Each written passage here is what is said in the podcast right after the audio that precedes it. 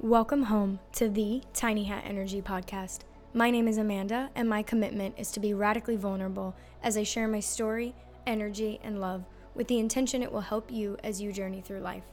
I am on a mission to help create a new world of love where space is saved for everyone's tiny hat energy.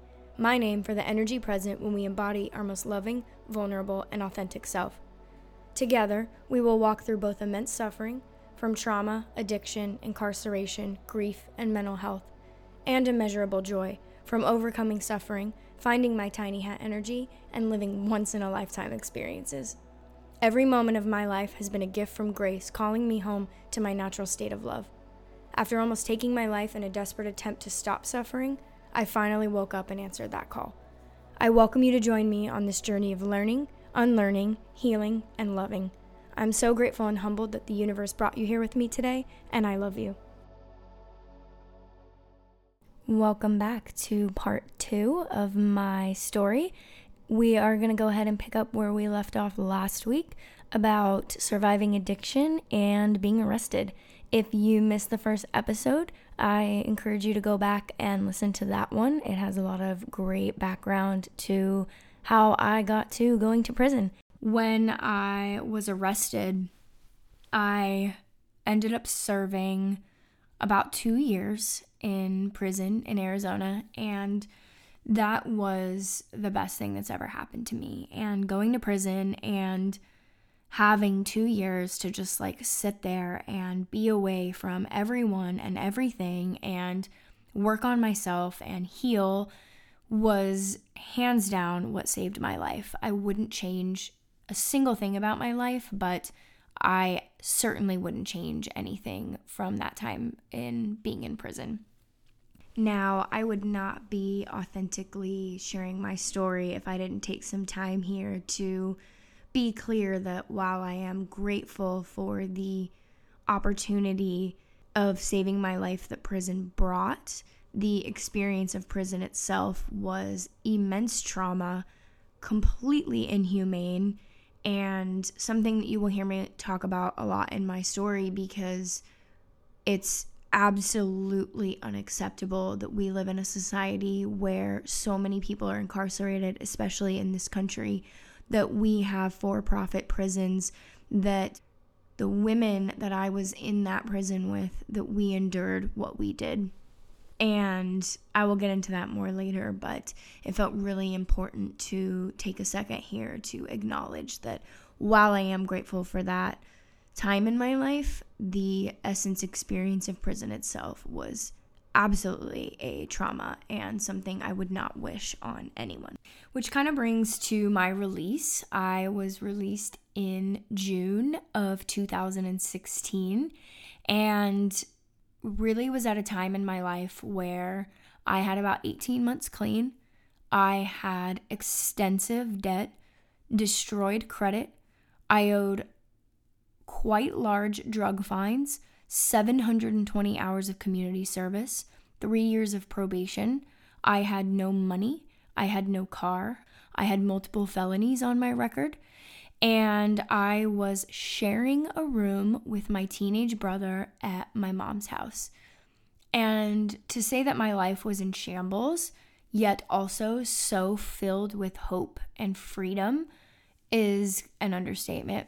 And I had a brief relationship after prison, and it feels worth mentioning because this person is someone who will be on my podcast someday to talk about mental health because it's something we share a passion about. And while that relationship was only a few months, it was definitely something that was really impactful at that phase in my life. And during the time that I was dating that person, I met my current partner. And when that relationship ended, actually, the day after that relationship ended, I entered the relationship with my current partner, Eric. And Eric and I celebrate seven years together tomorrow. and kind of coming up on that story before I get into it, I want to talk a little bit about my recovery before really diving into my relationship with Eric because that is the theme of the last seven years of my life and has absolutely shaped me into the woman that I am today. My recovery journey has been interesting, and I want to again save space for and acknowledge that there are really divided opinions in the recovery community. There are multiple facets of recovery and different models and beliefs on what recovery should look like. If I had to insert my opinions and thoughts, it would simply be obviously whatever we are doing in our holistic treatment of addiction is not working. So if you find something that works for you, I support it. Don't ever allow anyone to tell you that you're not in recovery because you don't follow the traditional 12 step full abstinence model. Whatever keeps someone from relapsing using the drug that is an issue for them and keeps them from dying is something that I stand behind. This story is my personal journey with recovery. It's my personal opinion on what worked for me. I was learning as I go, and I am in no way suggesting that anyone follow my journey. I am in no way suggesting that this is the way to do it, or the only way to do it, or the way that you should do it. It's just the way that I did it and what I've learned. With that being said, my recovery journey was a little over 18 months. I want to say it was about 20 months of full 100% abstinence from everything. And right around that 20, 21 month mark, I made the decision because Eric was turning 21 that alcohol was not an issue for me holistically. It was not one of my drugs of choice. It was not something I ever really enjoyed. I actually, other than that brief stint when I was 19, was just never really a drinker. And I felt that having a drink with my partner on his 21st birthday and having a glass of champagne on my, you know, would be a few years later wedding day was something that I was in a place to handle. And as I look back on this now, I'm really interestingly able to see that this was kind of my first instance, if you will, of taking my power back. My first instance of choosing not to identify with and believe in the labels and the way things are supposed to be, and that you're always going to be an addict, and you know, that you can't, you know, heal from this and reach a healthy place of engaging in the world with substances. So it's kind of interesting to kind of just look back on that now and see where that started. And I think that choosing to lightly introduce alcohol into my life at that time was the start of that behavior. So I decided to introduce alcohol into my life. And I preface this with saying that that was done with a lot of intention and boundaries and planning and very slow introduction. And it wasn't always smooth. It was definitely a learning curve, but alcohol is something that, you know, that has ebbed and flowed throughout the years. But today I'm I don't really drink, but I absolutely have a healthy relationship with alcohol. I then decided at about three years, give or take, clean, that I would introduce marijuana into my life. And that was when I moved to Oregon. And when I was really kind of looking for relief from a lot of the things that I was struggling with, like anxiety and insomnia, for example. And introducing that into my life was actually extremely positive. I'm a huge advocate for plant medicine. You will hear me talk about that a lot in my story. And that went pretty decently for me. Pretty much from then, I won't get into the details and specifics, but I don't actively identify as an addict. I don't really identify with labels anymore, but um, I'm fully aware of what could be should I start to use narcotics again. I identify as recovered. And today, I am proud to say that tomorrow I will have eight years and six months free from narcotic drugs, including meth and heroin. And those are kind of my two no nos. I think it's just kind of important to be clear about what my recovery has looked like. Moving back into my relationship with Eric, kind of a high level overview of that. And if you want to hear more about that, tomorrow we have a joint podcast launching where we are going to be going through the seven year journey of all of the things that I'm about to talk about. Because our relationship has been hands down the most challenging and beautiful thing of my life. Even more so than my addiction, even more so than all of the other things that I've experienced in my life. And so, if you want to hear that story and you want a kind of deeper look into love and relationships and the dynamics of that, I welcome and invite you to listen to that as well. And you can find it in the same place you are streaming this podcast. It is called the Loving Consciously podcast. When Eric and I first met, his parents were not supportive of our relationship. I have been with my partner for seven years, and I can count on one hand how many times I've spoken to my in laws. And I can't really say for sure what their thoughts or motivations were, but that situation set the foundation for our relationship and was the initial trauma and was a trauma and caused a lot of conflict between us inside of myself of you know feelings of unworthiness feelings of rejection feelings of abandonment. And it's still a challenge. That relationship is still not active and is still something that i've had to come to learn to make peace with this feels like a really good time to stop and save some space for that experience of dealing with a situation where parents, for whatever reason, do not approve of their child's partner and the really intense dynamic that that creates between the two people that are dating, between the parent and child, between the partner and the parents and the other family. And it really has just kind of been this massive wound and struggle that we had to work through and we had to learn to overcome. And something that we had to kind of release to to the universe to god or whatever you believe in. And i really just want to send my love and compassion and empathy to anyone out there who has dealt with something similar because it's really tough when you love someone so much and their family or members of their family don't welcome you and support you into that family.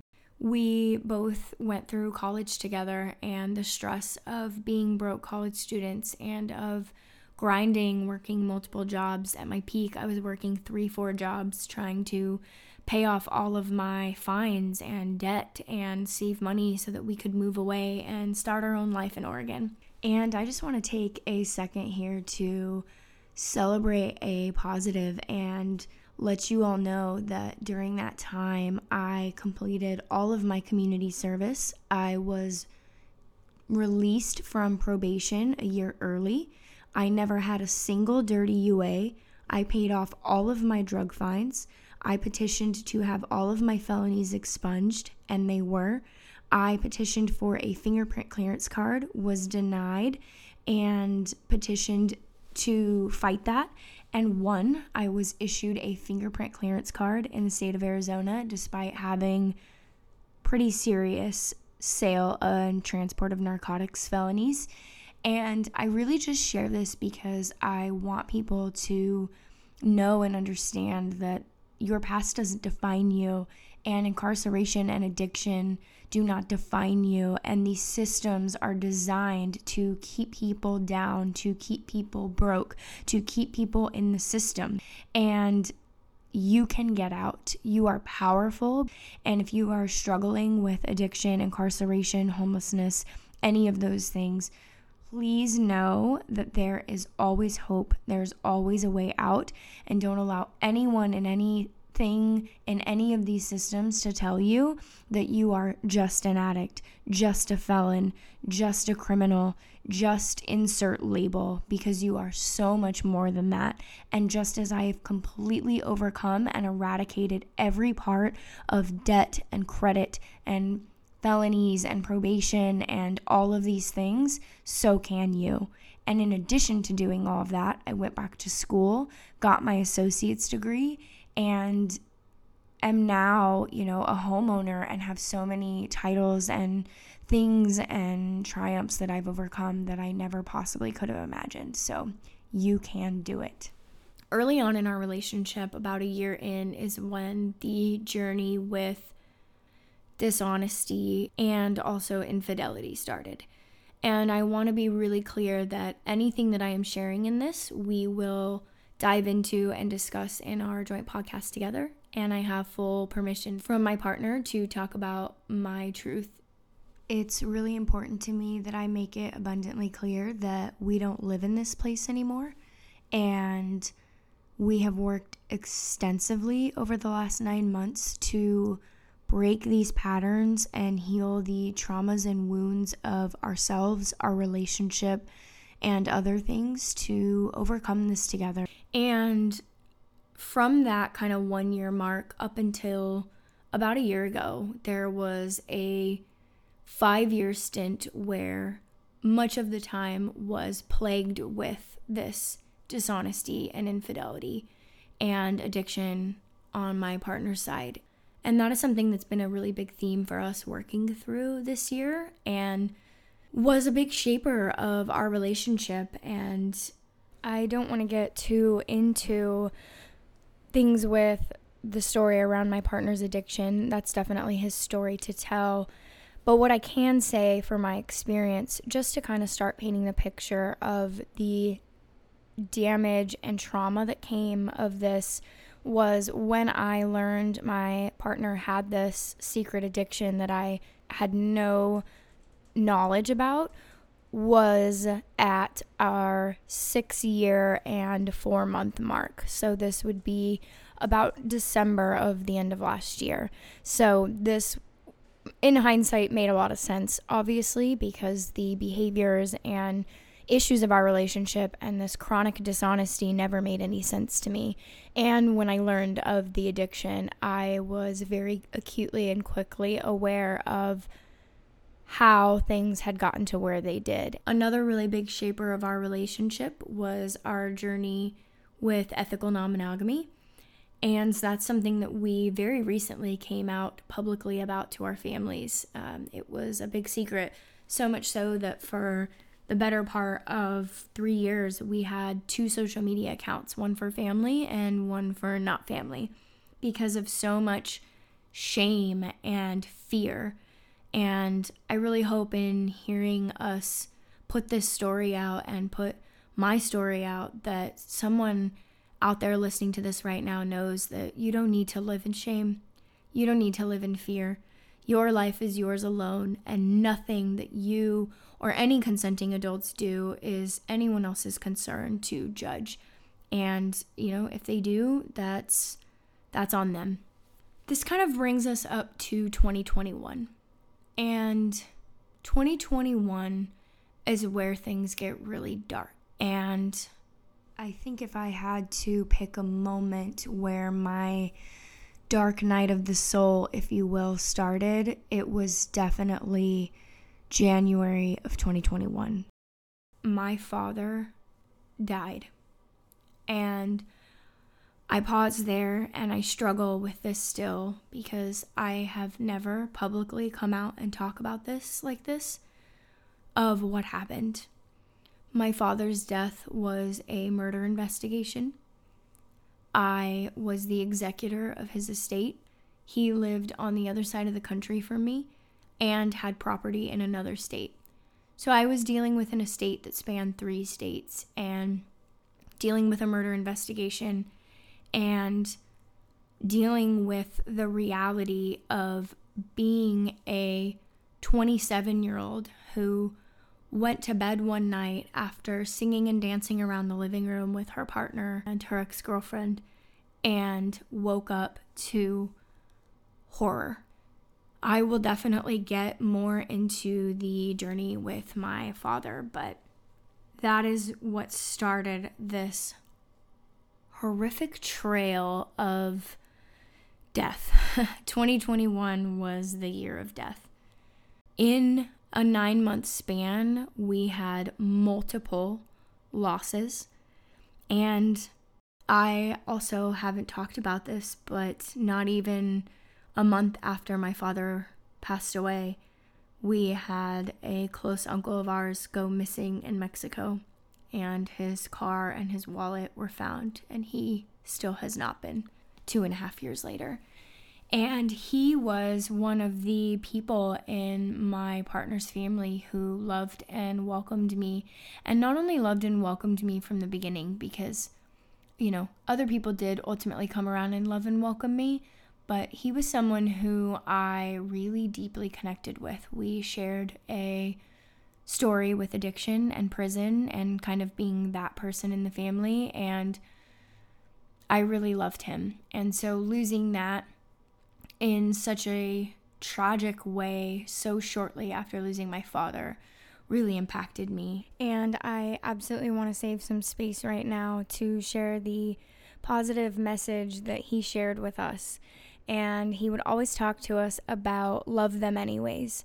No matter what anyone's done to you, no matter how much they've hurt you, no matter if they're completely in the wrong, love them anyways. And I smile when I think of him here now and this business and this mission that I'm forming around conscious love and around authentic love. And this was the second major loss of the year in not even a month and a half. So that just kind of led into losing another uncle and a friend to an overdose and some really life changing, life altering traumatic losses all of this kind of culminated into one of the darkest nights of my life. And I'm going to be very blunt because I think it's really important. And this is the moment, this is the exact moment that suffering consumed me.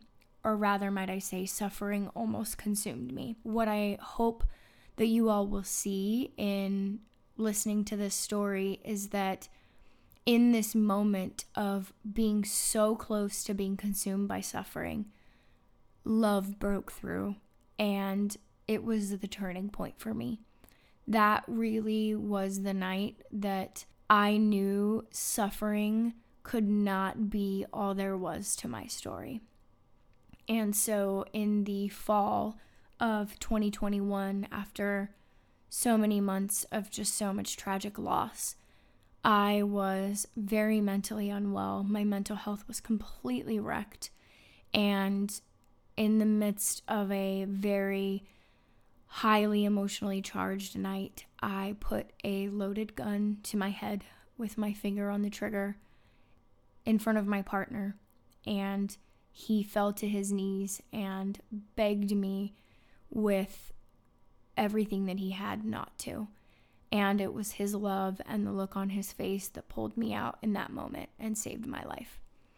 So, I want to take a moment here to talk about suicide and suicide awareness and this topic that has been such a big part of my life at multiple points in my life and of my partner's life as well. And I will definitely save space in this podcast as it continues in the future for an episode dedicated to this, maybe even several.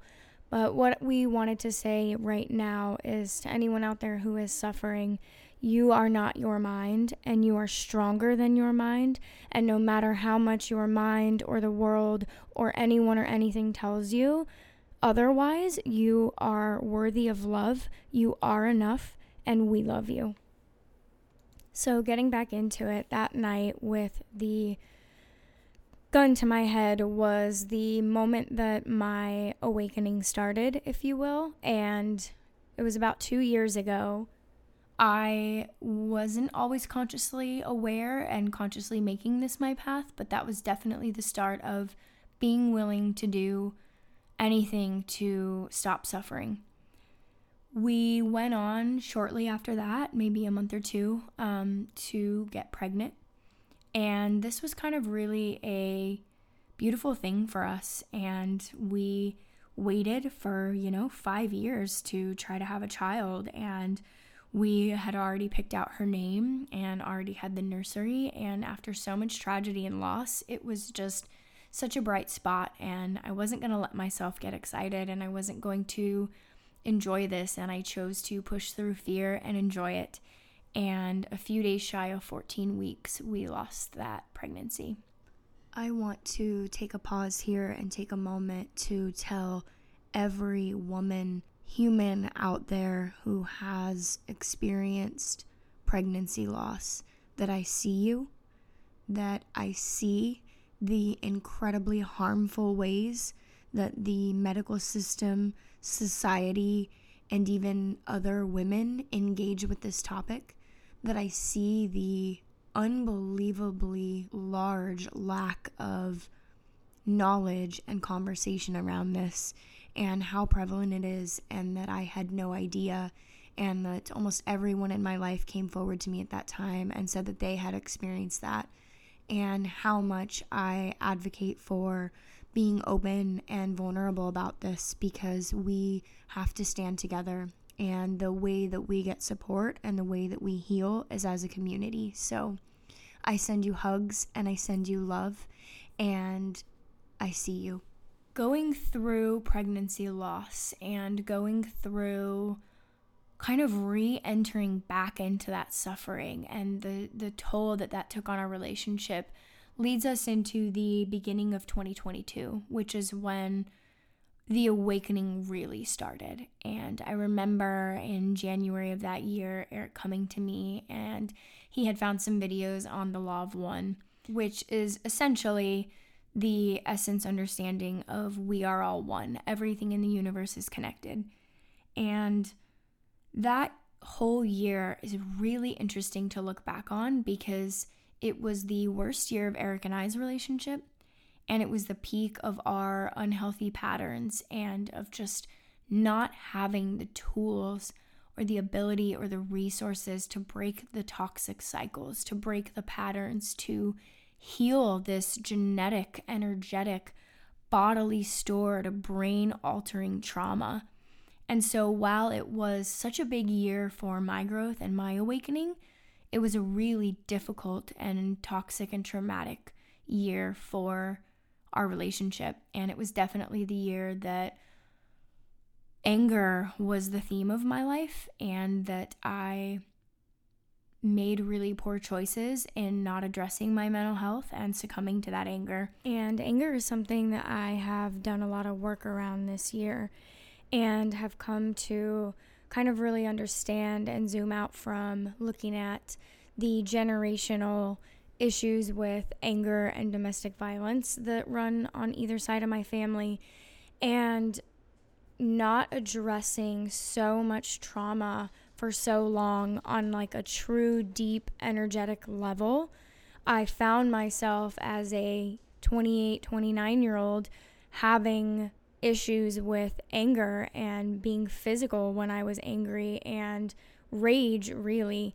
And that's something that my partner and I will talk about in our podcast and we'll, we'll go into deeper and I will talk about in the future as well. But I just really wanted to save some space for that because in telling this story authentically, I also have to talk about how I found myself on the other side of that coin. So, all of this loss, all of this dishonesty, all of this addiction and anger and suicide and all of these things that were going on during those two years of the dark night of the soul led to December of last year, so about eight months ago, our separation. And this moment is when the story changes. And I know that I just listed off a lot of really difficult things. And I hope you know that the purpose of this is to look at the themes of my life and the struggles that I've had, and really, in a nutshell, the immense suffering that I have overcome, and that you can overcome that immense suffering too. So, this will wrap up part two of three. And I just want to thank you so much for being here and listening to these last two episodes where I really kind of talked about the first 30 years of my life and a lot of the suffering and struggles and things that I have overcome. And I'm going to take the entire next part to focus solely on the last nine months of my life. I'm going to talk about 2023 and what a magical, incredible, once in a lifetime, joy filled year I have had that led me to creating this podcast and sharing this story with all of you. So, thank you, and I love you.